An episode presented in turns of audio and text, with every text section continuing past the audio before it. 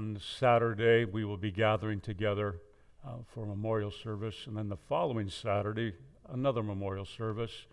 We've been praying for um, Tammy Vitale for several months, um, and she got the call to come home on Monday afternoon about 3:15 or so, and uh, so we'll be gathering together with the family here. And uh, in the meantime, remember Ken in prayer as he um, makes the adjustment after being with her for 20 years or so uh, to not having her at home. And so continue to pray for her.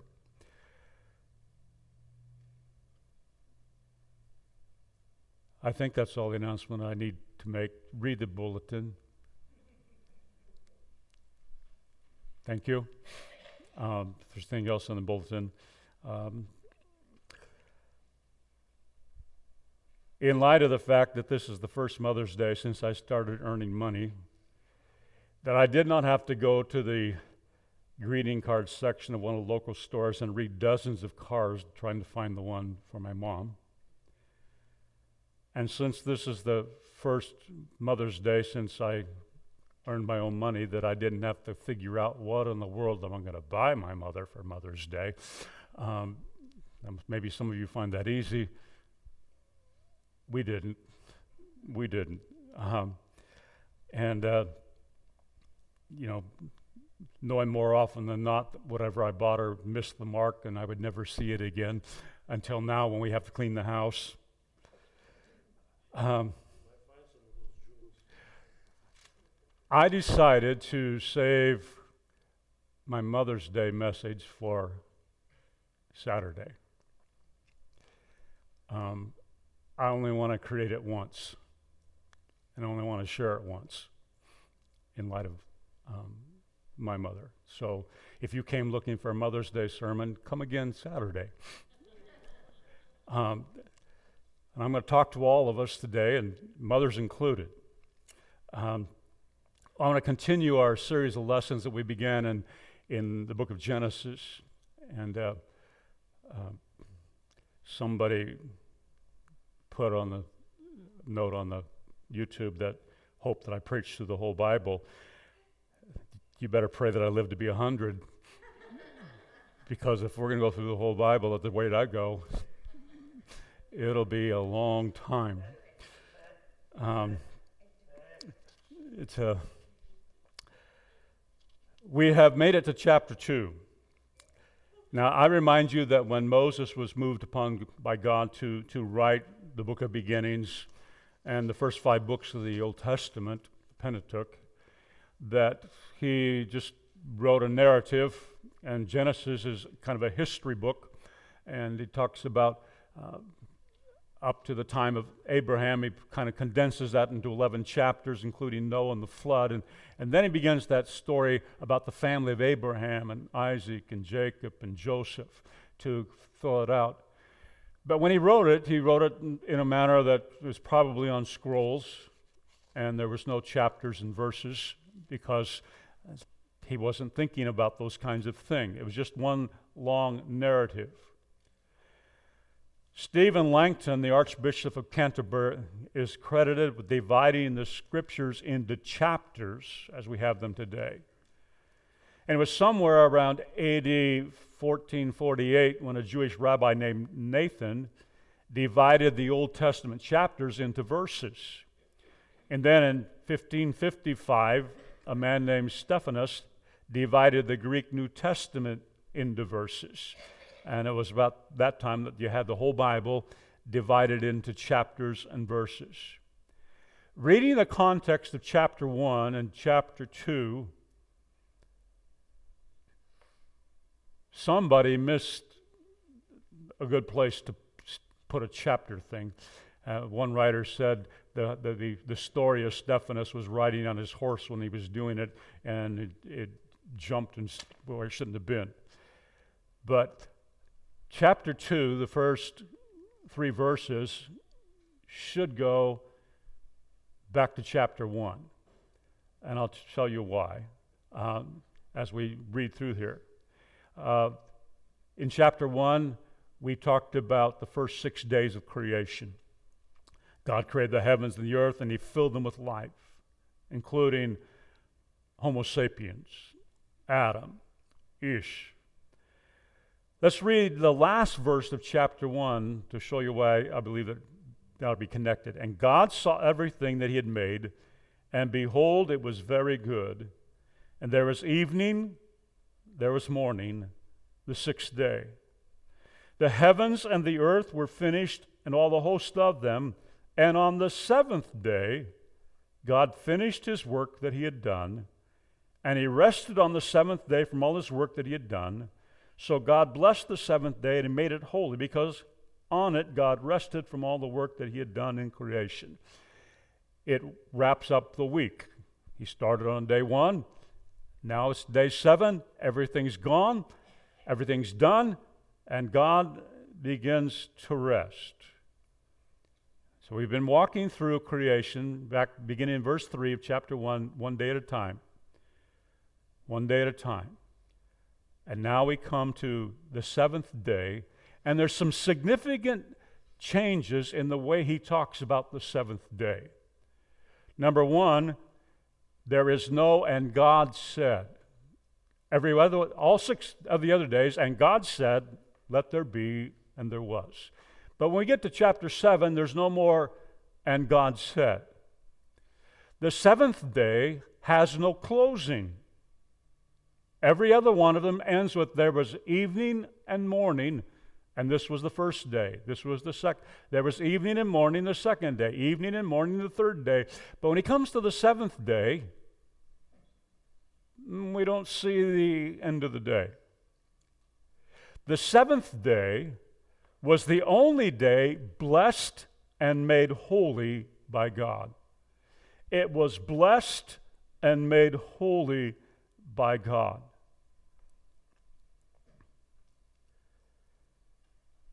Number four, the seventh day has no corresponding day. No corresponding. If you're here last Sunday, you remember we talked about the fact on day one, God said, Let there be light. On day four, He put the firmaments, He put the luminaries, I mean, they put the luminaries in the heavens, the sun to rule the day and the moon to rule the night. But He didn't call them that, He just called them a light. Day one and day four were connected. And then on, on day two, now he creates the atmosphere, the sky, and the sea. On day five, he fills the sky with birds and the sea with all kinds of sea life. On day number three, am I getting it? Day number three, he makes the mountains and the land come up out of the water and covers it with vegetation. On the sixth day, he fills that land with all kinds of creatures to eat the vegetation and be sustained by the vegetation, including human beings. Day seven, it stands all alone. Unlike the first six days, number five, the seventh day is mentioned three times in verses two and three. On the seventh day, God finished his work that he had done. He rested on the seventh day from his work that he had done. So God blessed the seventh day and made it holy because on it God rested from all his work that he had done. And if you were to look at that in the original Hebrew, it's a, a form of poetry. Um, but since this isn't a composition class, we'll just, but he mentions it three times the seventh day. It was the crowning day to God's handiwork.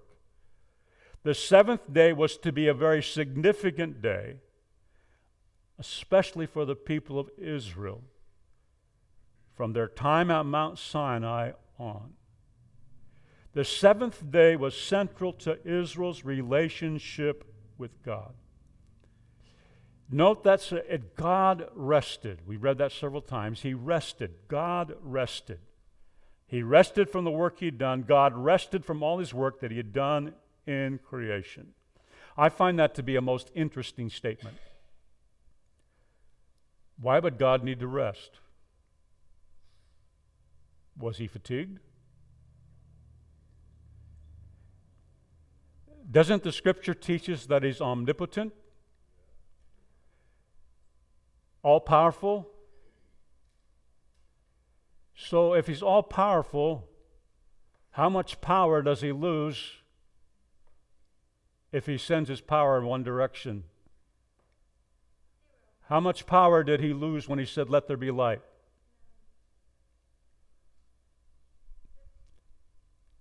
So it's an interesting statement. He's all powerful, he's omnipotent, totally self sufficient. Omnipotent means he never depletes his power. He's not like the Teslas that we saw when we were eating at Panera Bread the other night, and they've got that charging station there.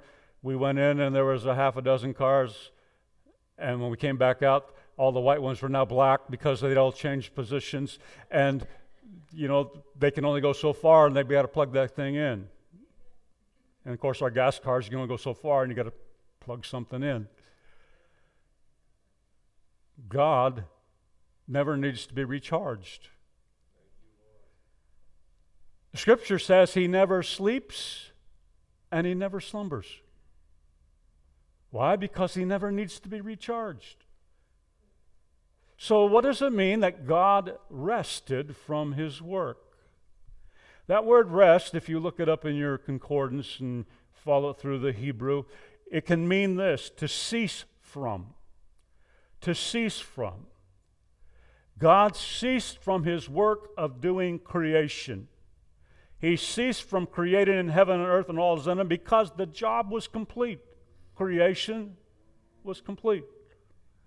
He put into motion everything that now is going to reproduce by its kind, and he's got it all. So he ceased doing those creative things. Though God rested, he never stopped working.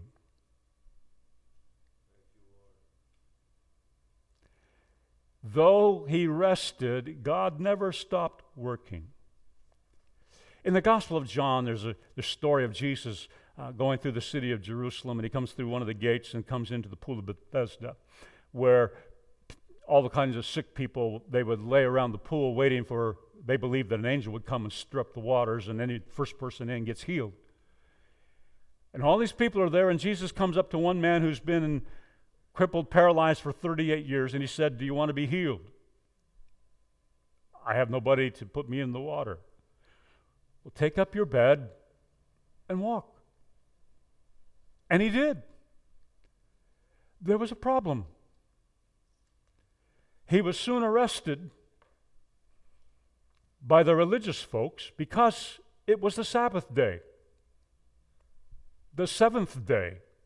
What are you doing carrying your bed on the Sabbath day? Well, this guy told me to take my bed and walk, and I haven't walked for 38 years, and I think it's kind of cool. And who told you to do that? I don't know who he was. He didn't even know who did it. They, they met later in the temple. Those religious leaders come after Jesus, and they hated him for working on the Sabbath. I give you that background because I want you to, to hear what Jesus said in John 5 17. Jesus answered them, My Father is working until now, and I am working. He said, The Father's been working all along, even on the Sabbath day. And I'm working on the Sabbath day because there's another scripture where he, he talks about He's the Lord of the Sabbath. God rested from creating, He did not stop working. What would happen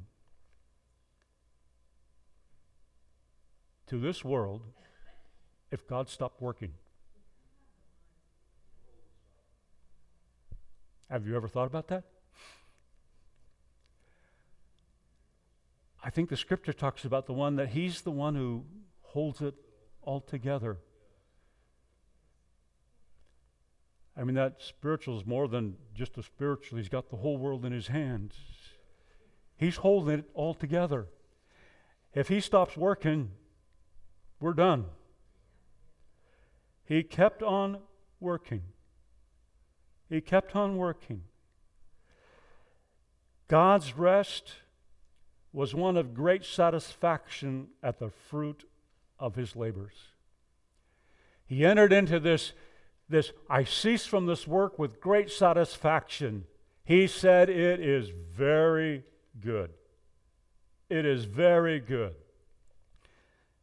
Everything was good until he created Eve for Adam, and then suddenly everything is very, very good. At that time, Adam and Eve were enjoying a sense of rest.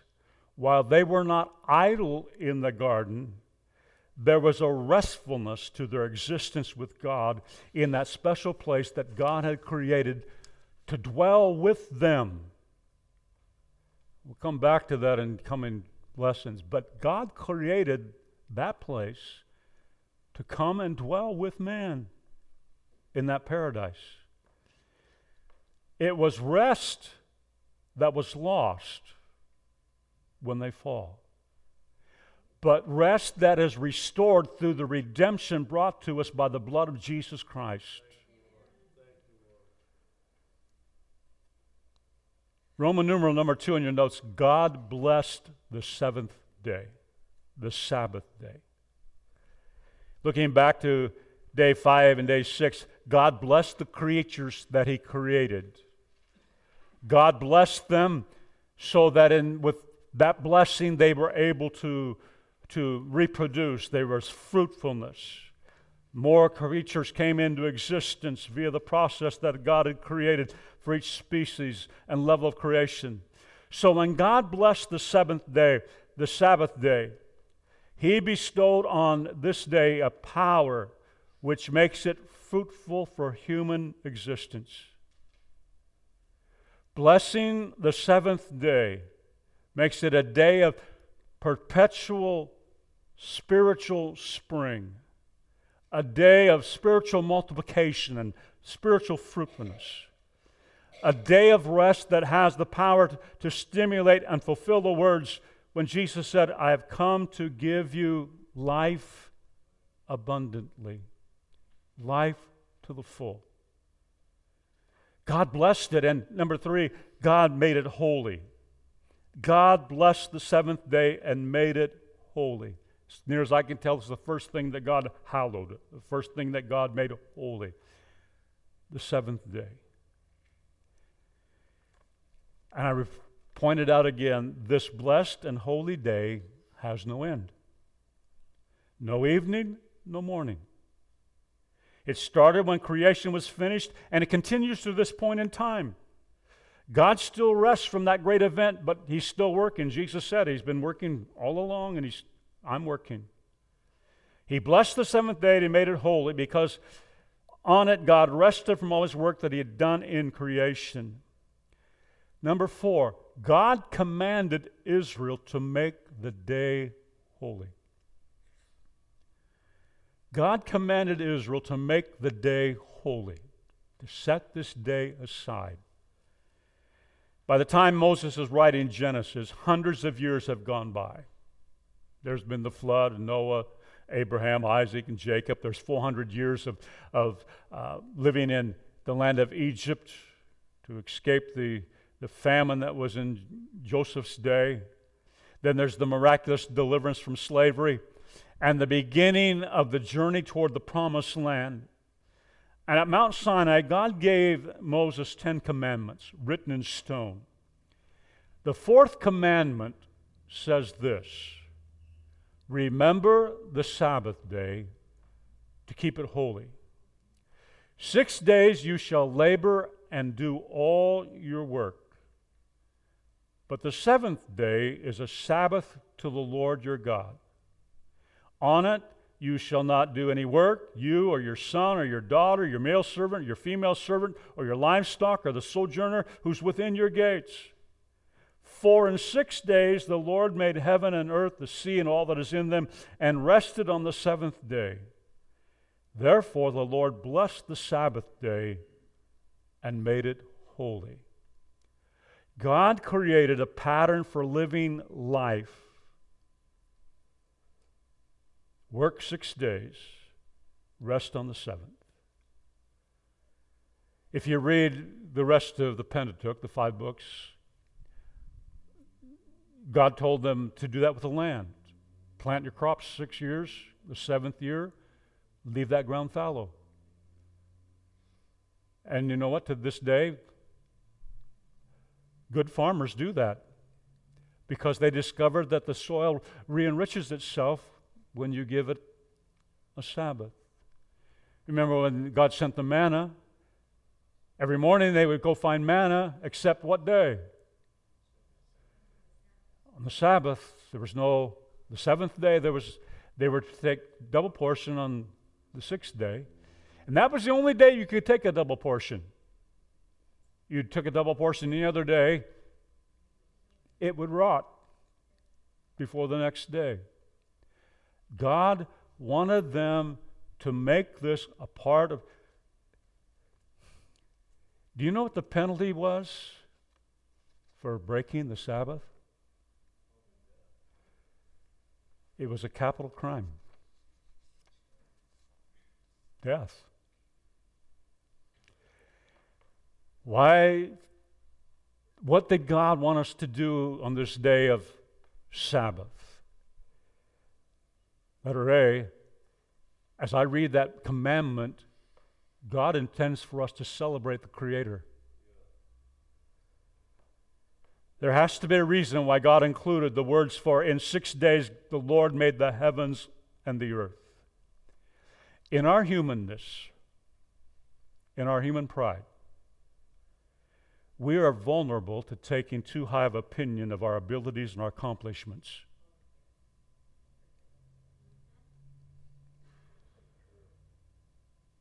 That is why that more than once in the Bible we are told to remember what God has done. Now, I realize here that on the West Coast, even the ungodly love to celebrate the creation camping, fishing, hunting, boating, hiking, biking. And God did create it for us to enjoy, to dwell in. But what He really wants us to do is honor the Creator. To honor the Creator. To make the Sabbath day holy is to spend time meditating and thinking about the one who created all of this for us and our total dependence on Him.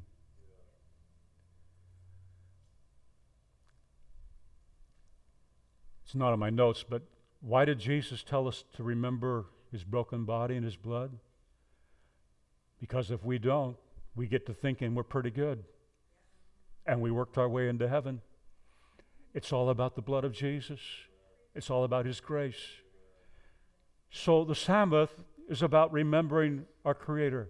Look what Isaiah wrote regarding the Sabbath. Isaiah 58, 13, 14. If you turn back your foot from the Sabbath, from doing your pleasure on my holy day, and call the Sabbath a delight, and the holy day of the Lord honorable, if you honor it, not going your own ways or seeking your own pleasure or talking idly, then you shall take delight in the Lord, and I will make you ride on the heights of the earth. I will feed you with the heritage of Jacob your father, for the mouth of the Lord has spoken. He says, if you put me first, there's going to be a blessing. God blessed the seventh day and made it holy. Observing the Sabbath day brings bless, the blessing of God on life. Let Letter B, we celebrate salvation on the Sabbath day. We celebrate salvation. In Deuteronomy, where Moses reiterates the law. In Exodus chapter 20, we're at Mount Sinai. In Deuteronomy, we are in a place where they're about to go into the promised land. Moses knows that he's been told he's, his days are numbered, he's going to die, and uh, Joshua's going to take them in. So Moses reminds them of the things that they were taught 40 years ago by God Himself. He said in verse 12 of chapter 5 Observe the Sabbath day to keep it holy, as the Lord your God commanded you. Six days you shall labor and do all your work, but the seventh day is a Sabbath to the Lord your God. On it you shall not do any work, you or your son or your daughter, your male servant, your female servant, your ox, your donkey, or any of your livestock, or the sojourner who is within your gates, that your male servant, your female servant may rest as well as you. You shall remember that you were a slave in the land of Egypt, and the Lord your God brought you out from there with a mighty hand and an outstretched arm. Did you get that, verse 15? You shall remember that you were a slave in the land of Egypt, and the Lord your God brought you out from there with a mighty hand and outstretched arm. Therefore, the Lord your God commanded you to keep the Sabbath day. What started out as a blessing to save Jacob's family from starvation when they moved down to Egypt turned into a time of great persecution and outright slavery to the Egyptians and the whims of the Pharaohs. But God miraculously freed them. The plagues, the opening of the Red Sea, all of that. God said on the Sabbath day, Remember who it is who brought you out. Remember who it is who brought you out. And then he gave them the feast of the Passover every year. Remember the blood. It was by the blood that you were saved. Remember how God answered your prayers. So we learn from Exodus 20 and Deuteronomy 5 that the Sabbath is included a celebration of our Creator, the celebration of salvation that He provides. It's about remembering who He is and what He's done and He's doing. Sabbath is about resting from our labors and being restored as we turn our eyes toward Him. It's about resting from our labors and being restored as we turn our eyes on him. There is a third aspect as to why God wanted them to always keep the Sabbath holy. Number five, it was a covenant sign. It was a covenant sign. That God had made a covenant. They were people of a covenant. That covenant that God made with Abraham, he said, I will make of you a great nation. He reiterated that to Isaac, to Jacob, and then to Moses I'll be your God and you'll be my people. Verse 12 of chapter 31 of Exodus And the Lord said to Moses, You are to speak to the people of Israel and say, Above all, you shall keep my Sabbath. For this is a sign between me and you throughout your generations, that you may know that I, the Lord, sanctify you. Verse 16 Therefore, the people of Israel shall keep the Sabbath, observing the Sabbath throughout their generations as a covenant forever.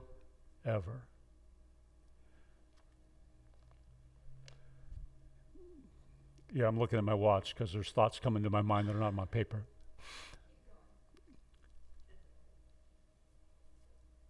By the time Jesus come around and, and those people hated him for not keeping the Sabbath. They forgot to acknowledge the Creator. They forgot to acknowledge salvation. They forgot really to, it was all about if we do all of these good works, God is beholden to us. And people are going to be amazed by our goodness. But it was all a stench in God's nostrils because it wasn't the heart that took time to say, it's all about God and what God has done, what God is doing, and what God will do. No extra charge for that, okay? The creator of mankind gave us some very specific commands that, when followed, benefit our lives with rest and restoration. And that rest and restoration is turning our eyes back to Him, the one who created us, the one who's redeemed our souls from bondage, the one who made us His children. So the Jews, in effort to keep the Sabbath holy, created numerous laws to define what that meant. That's why they were so perturbed when Jesus healed on the Sabbath day. That's why they were so perturbed when they, they grabbed some, some food while they're going through the fields on the Sabbath day. That's why they were really upset when Jesus said to a man on the Sabbath day, Your sins are forgiven, take up your mat and walk. Earlier, I made this statement about Adam and Eve living in a place of rest along with God in the garden called Eden. There was a, a level of that rest that they lost when they were expelled. And I'm sure we'll talk more about that in chapter 2 and 3. But to wrap this up this morning, I want to jump ahead to the New Testament. I want to jump ahead all the way to the Good Friday. The story that you read in John 19. Jesus has been brutally beaten. He'd been nailed to a cross, mocked,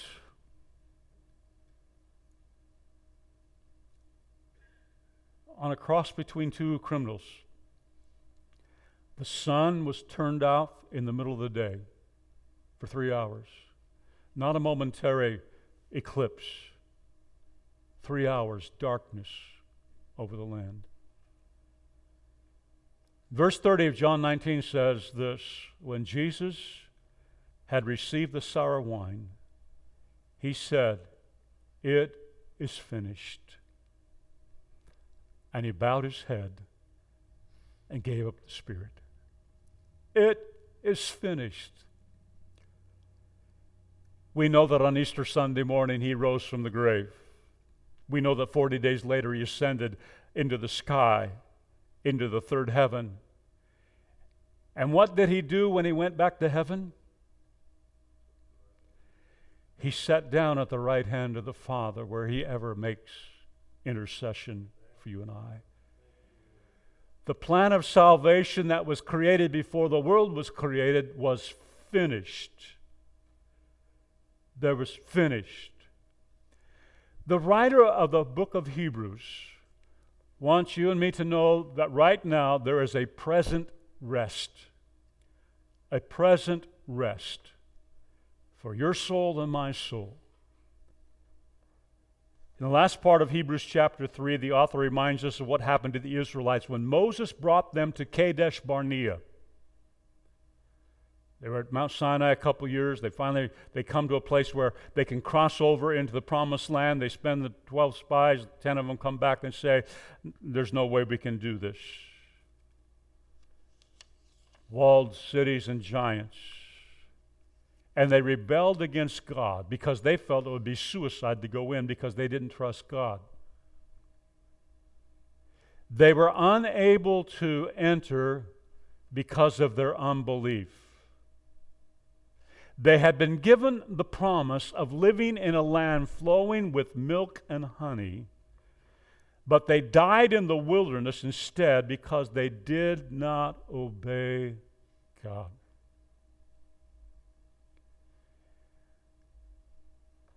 Now, I'm, some people believe that the promised land is a picture of heaven. I personally believe the promised land is a picture of your life and my life as born again believers. Obtaining the blessing of God, the inheritance of God while we are here. Because in heaven, there's not going to be any giants, any walled cities, any battles to fight. But in the promised land and obtaining what God has promised us, well, you, you all understand that we're in a battle right now. We have an enemy who wants to take away everything that God wants to give us in this abundant life. And it's living in that promised land is dependent upon obeying God. Because of what Jesus accomplished in his death and resurrection, we enter into a rest right now, a shalom, a peace, a sense of well being. Hebrews 4 9 says this So then, there remains a Sabbath rest for the people of God. For whoever has entered God's rest has also rested from his works as God did from his. I do not work for my salvation. I rest in the one who obtained that salvation for me. We enter that rest by faith, is the next note.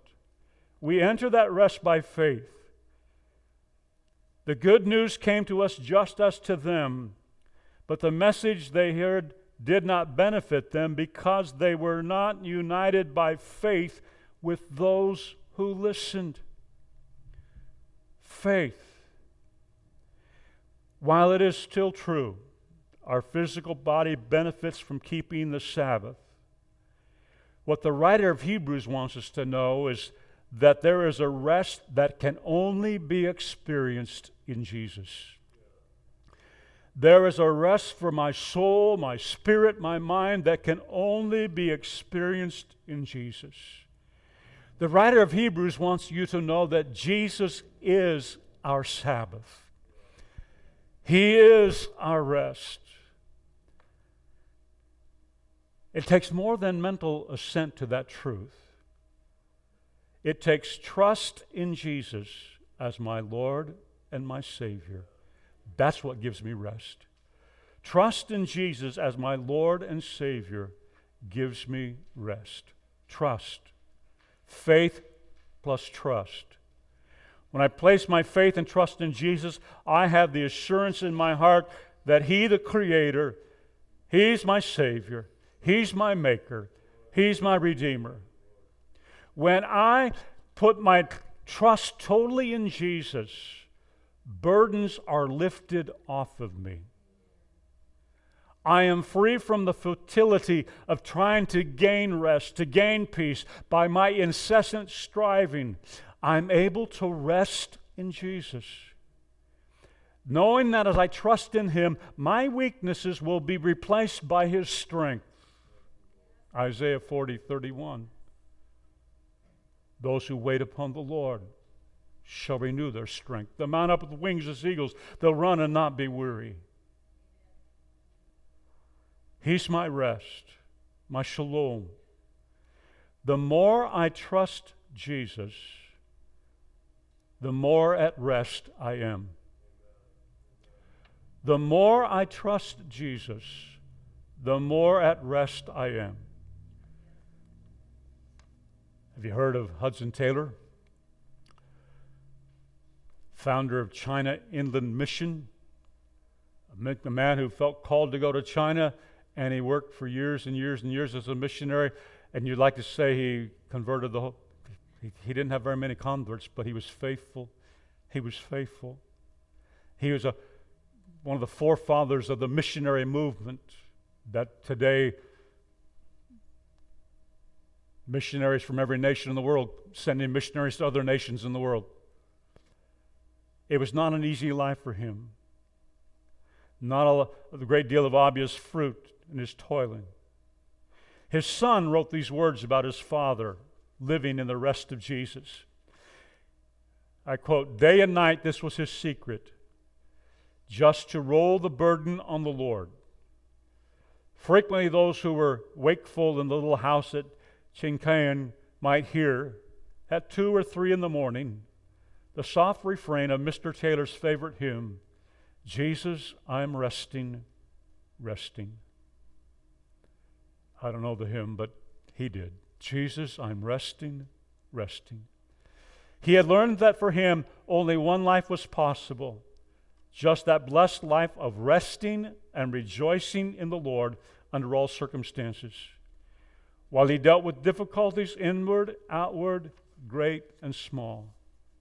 In the midst of life, in the storms of life, there is a Sabbath rest in Jesus. You can trust him with everything. What do we know about God's type of rest? Let me give three observe, four observations, maybe five, I don't know.